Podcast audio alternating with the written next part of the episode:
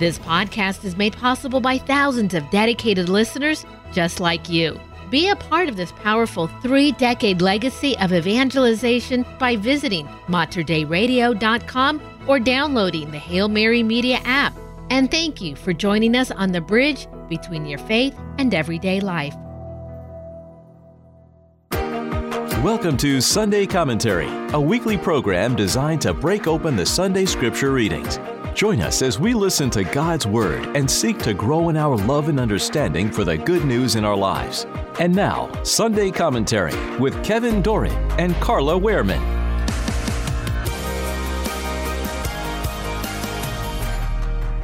The liturgical scripture readings for the seventh Sunday in Ordinary Time. A reading from the book of Leviticus. The Lord said to Moses, Speak to the whole Israelite community and tell them, Be holy, for I, the Lord your God, am holy. You shall not bear hatred for your brother or sister in your heart. Though you may have to reprove your fellow citizen, do not incur sin because of him. Take no revenge and cherish no grudge against any of your people. You shall love your neighbor as yourself. I am the Lord. The word of the Lord. Thanks be to God. The responsorial psalm The Lord is kind and merciful. The Lord is kind and merciful. Bless the Lord, O my soul, and all my being, bless his holy name. Bless the Lord, O my soul, and forget not all his benefits. The Lord is kind and merciful. He pardons all your iniquities, heals all your ills. He redeems your life from destruction crowns you with kindness and compassion. The Lord is kind and merciful. Merciful and gracious is the Lord, slow to anger and abounding in kindness. Not according to our sins does he deal with us, nor does he requite us according to our crimes. The Lord is kind and merciful. As far as the east is from the west, so far he has put our transgressions from us. As a father has compassion on his children, so the Lord has compassion on those who fear him. The Lord is kind and merciful. A reading from the first letter of St. Paul to the Corinthians. Brothers and sisters, do you not know that you are the temple of God, and that the Holy Spirit of God dwells in you? If anyone destroys God's temple, God will destroy that person. For the temple of God, which you are, is holy. Let no one deceive himself.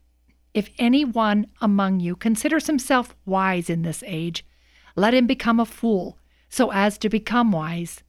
For the wisdom of this world is foolishness in the eyes of God. For it is written, God catches the wise in their own ruses. And again, the Lord knows the thoughts of the wise, that they are vain.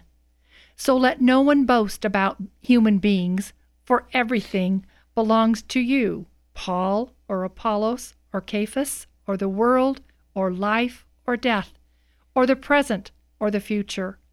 All belong to you, and you to Christ, and Christ to God. The Word of the Lord. Thanks be to God. A reading from the Holy Gospel according to Matthew. Glory to you, O Lord. Jesus said to his disciples, You have heard that it was said, An eye for an eye, and a tooth for a tooth. But I say to you, offer no resistance to the one who is evil. When someone strikes you on your right cheek, turn the other one as well. If anyone wants to go to law with you over your tunic, hand over your cloak as well. Should anyone press you into service for one mile, go for two miles. Give to the one who asks of you, and do not turn your back on the one who wants to borrow. You have heard that it was said, You shall love your neighbor and hate your enemy. But I say to you, Love your enemies and pray for those who persecute you, that you may be children of your heavenly Father. For he makes his sun rise on the bad and the good, and causes rain to fall on the just and the unjust. For if you love those who love you, what recompense will that will you have? Do not tax collectors do the same? And if you greet your brothers only, what is unusual about that? Do not the pagans do the same? So be perfect, just as your heavenly Father is perfect the gospel of the Lord. Praise to you, Lord Jesus Christ.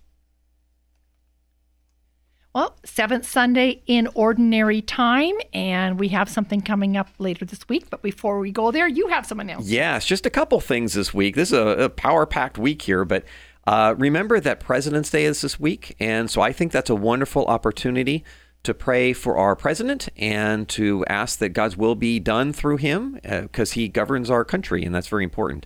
Uh, also, I want to point out that uh, the 22nd is the Feast of the Chair of St. Peter. You might remember back in Exodus chapter 18, Moses sat in judgment uh, of the people in the Old Testament, and he judged, of course, both the written and the oral laws. And in Matthew 23, Christ said, Hey, the scribes and Pharisees have taken their seat on the chair of Moses. Do and observe whatever they tell you. So, what we see is the feast of the chair of St. Peter commemorates Christ choosing Peter to sit in his place as the servant authority of the whole church. Now, literally, uh, there is a wooden throne that's encased in bronze by Bernini and was given to Pope John VIII back in 875 AD. And this is a beautiful saying from our Pope uh, Emeritus Benedict XVI. God rest his soul. He said this in 2012. The chair is a symbol of the special mission of Peter and his successors to tend Christ's flock, keeping it unified in faith and in charity. So, anyway, a wonderful uh, chance to do that this week to recognize that chair of St. Peter. Yes. But other things, we got big things also this week on that same day, don't we? We do. We have coming up this Wednesday, Ash Wednesday, and we all know what that means. It's a kickoff to the Lenten season. Now, Ash Wednesday carries with it a profound significance to many people. It's not a holy day of obligation, and yet the churches are often packed. I'd like to think that this is a hopeful sign, you know, that despite all the lapsed Catholics who are kind of hit and miss for regular Sunday Mass attendance, that there is an understanding of the necessity of being in right relationship with God. So if you have a lapsed Catholic or two in your life, go ahead and invite them to Mass on Ash Wednesday to receive the ashes at Mass.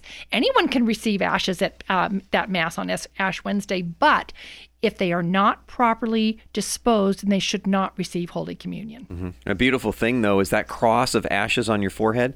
That means that you're going to make a commitment, that you're undertaking Lent as a season of prayer and penitence and of dying to yourself. That's a beautiful reminder. And you can, again, preach the gospel by just having that out there during the day and have people have people stare at you. what is that? And you say, yes, it's Ash Wednesday. Oh, okay. So that gives you a chance to uh, preach the gospel. That's right. well, today we see in the book of Leviticus, I, I think a wonderful precursor to the two great commandments of love of God and love of neighbor. You see here, be holy, for I, the Lord your God, am holy, and you should not bear hatred for your brother and sister in your heart. And that's a beautiful way to think about those two great commandments. We see that in Matthew 22. Love the Lord with all your heart and all your soul and all your mind and all your strength. And the second is this is just like it. Love your neighbor as yourself. And really to put those into practice, I think about how the nature of God is holiness and how we're made in his image and likeness of God. And so therefore, we must strive to for holiness kind of to fulfill our nature. And what a beautiful call and a beautiful way to kind of think about that holiness in our lives. And that's a great way to kick off our uh, our Lenten season. It is. It yeah. is. Put your, put your, get your mind going, right? Yes. You know, now I, there's something about this this uh, word grudge. You know, we hear we hear about that in our first reading here. Um, grudge is anger in action. You know, and most grudges usually affect only the person who's holding the grudge. I heard someone say once that holding onto a grudge is like drinking poison and hoping that the other person gets sick or dies. So grudges can motivate people to act out in unspeakably cruel ways, seeking revenge for wrongdoings. Some folks try to justify revenge by calling it an eye for an eye, like the Bible says. But that's a terrible misunderstanding. Eye for an eye means to temper legal punishments that are imposed on criminals so that the punishment fits the crime. It has nothing to do with taking revenge of one person against another. Harboring grudges sparks a desire for revenge, and revenge is always self destructive. Mm-hmm. Yeah, amen to that. That's very true. And again, if you kind of pick up on this second reading here, you are the temple of God. That's a call to release all those grudges, release really your, yourself, right, from those chains. And that's what I really saw in this 1 Corinthians reading today is if we are the temple of God, then the Spirit of God dwells in us. Again, remember back to that first reading, we're going to try and fulfill our nature of becoming holy. So that does mean that there are direct demands on us, but also joys regarding what we do with our bodies. And I really want to emphasize that a godless approach on what we do with our bodies is doomed to failure. You know, a godless approach says follow any and all selfish and um, and instant gratifications. Um, I was researching, and Peter Kreeft said this. He said, you know, in terms of your temple of God here, talks about sinning against the body by having contraceptive sex. That is love without life. Conversely, if you pursue and, and support cloning or test tube babies, that is life without love. So it's very important and very um, has ramifications on what we do with our body. So we have to desire to glorify God with what we do with our bodies because that has eternal ramifications. Yeah, very much. Yeah.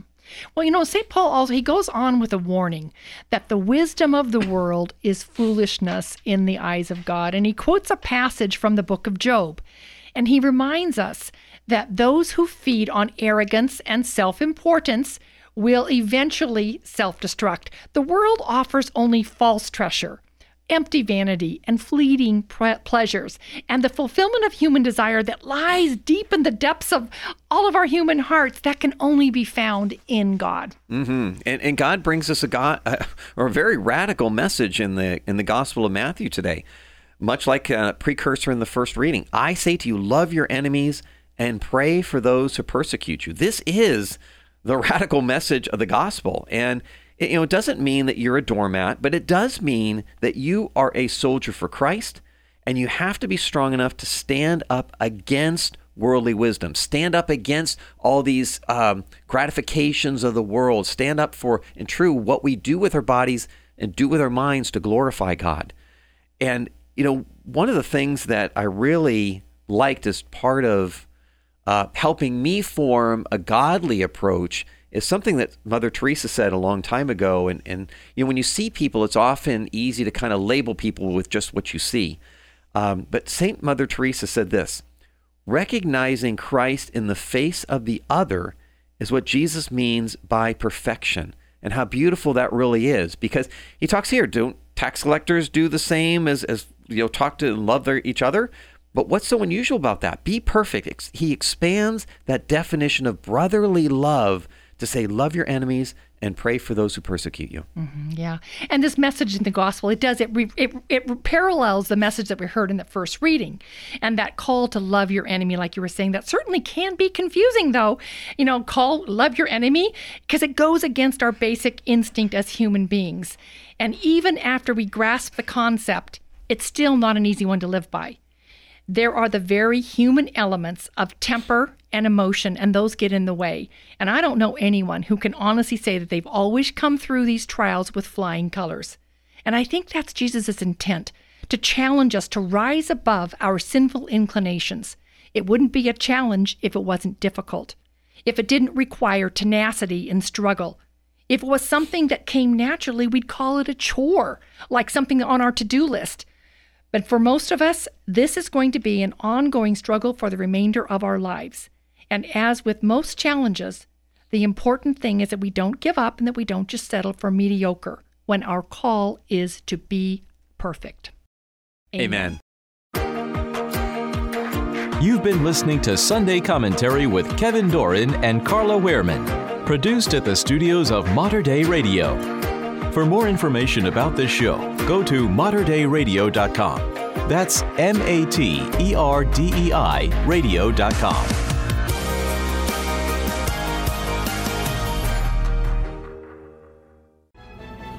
If you enjoyed this podcast, please consider sharing it with a friend. You can support this vital mission of evangelization through materdeiradio.com or the Hail Mary Media app. And thank you for helping us lead souls to Jesus through the Blessed Virgin Mary.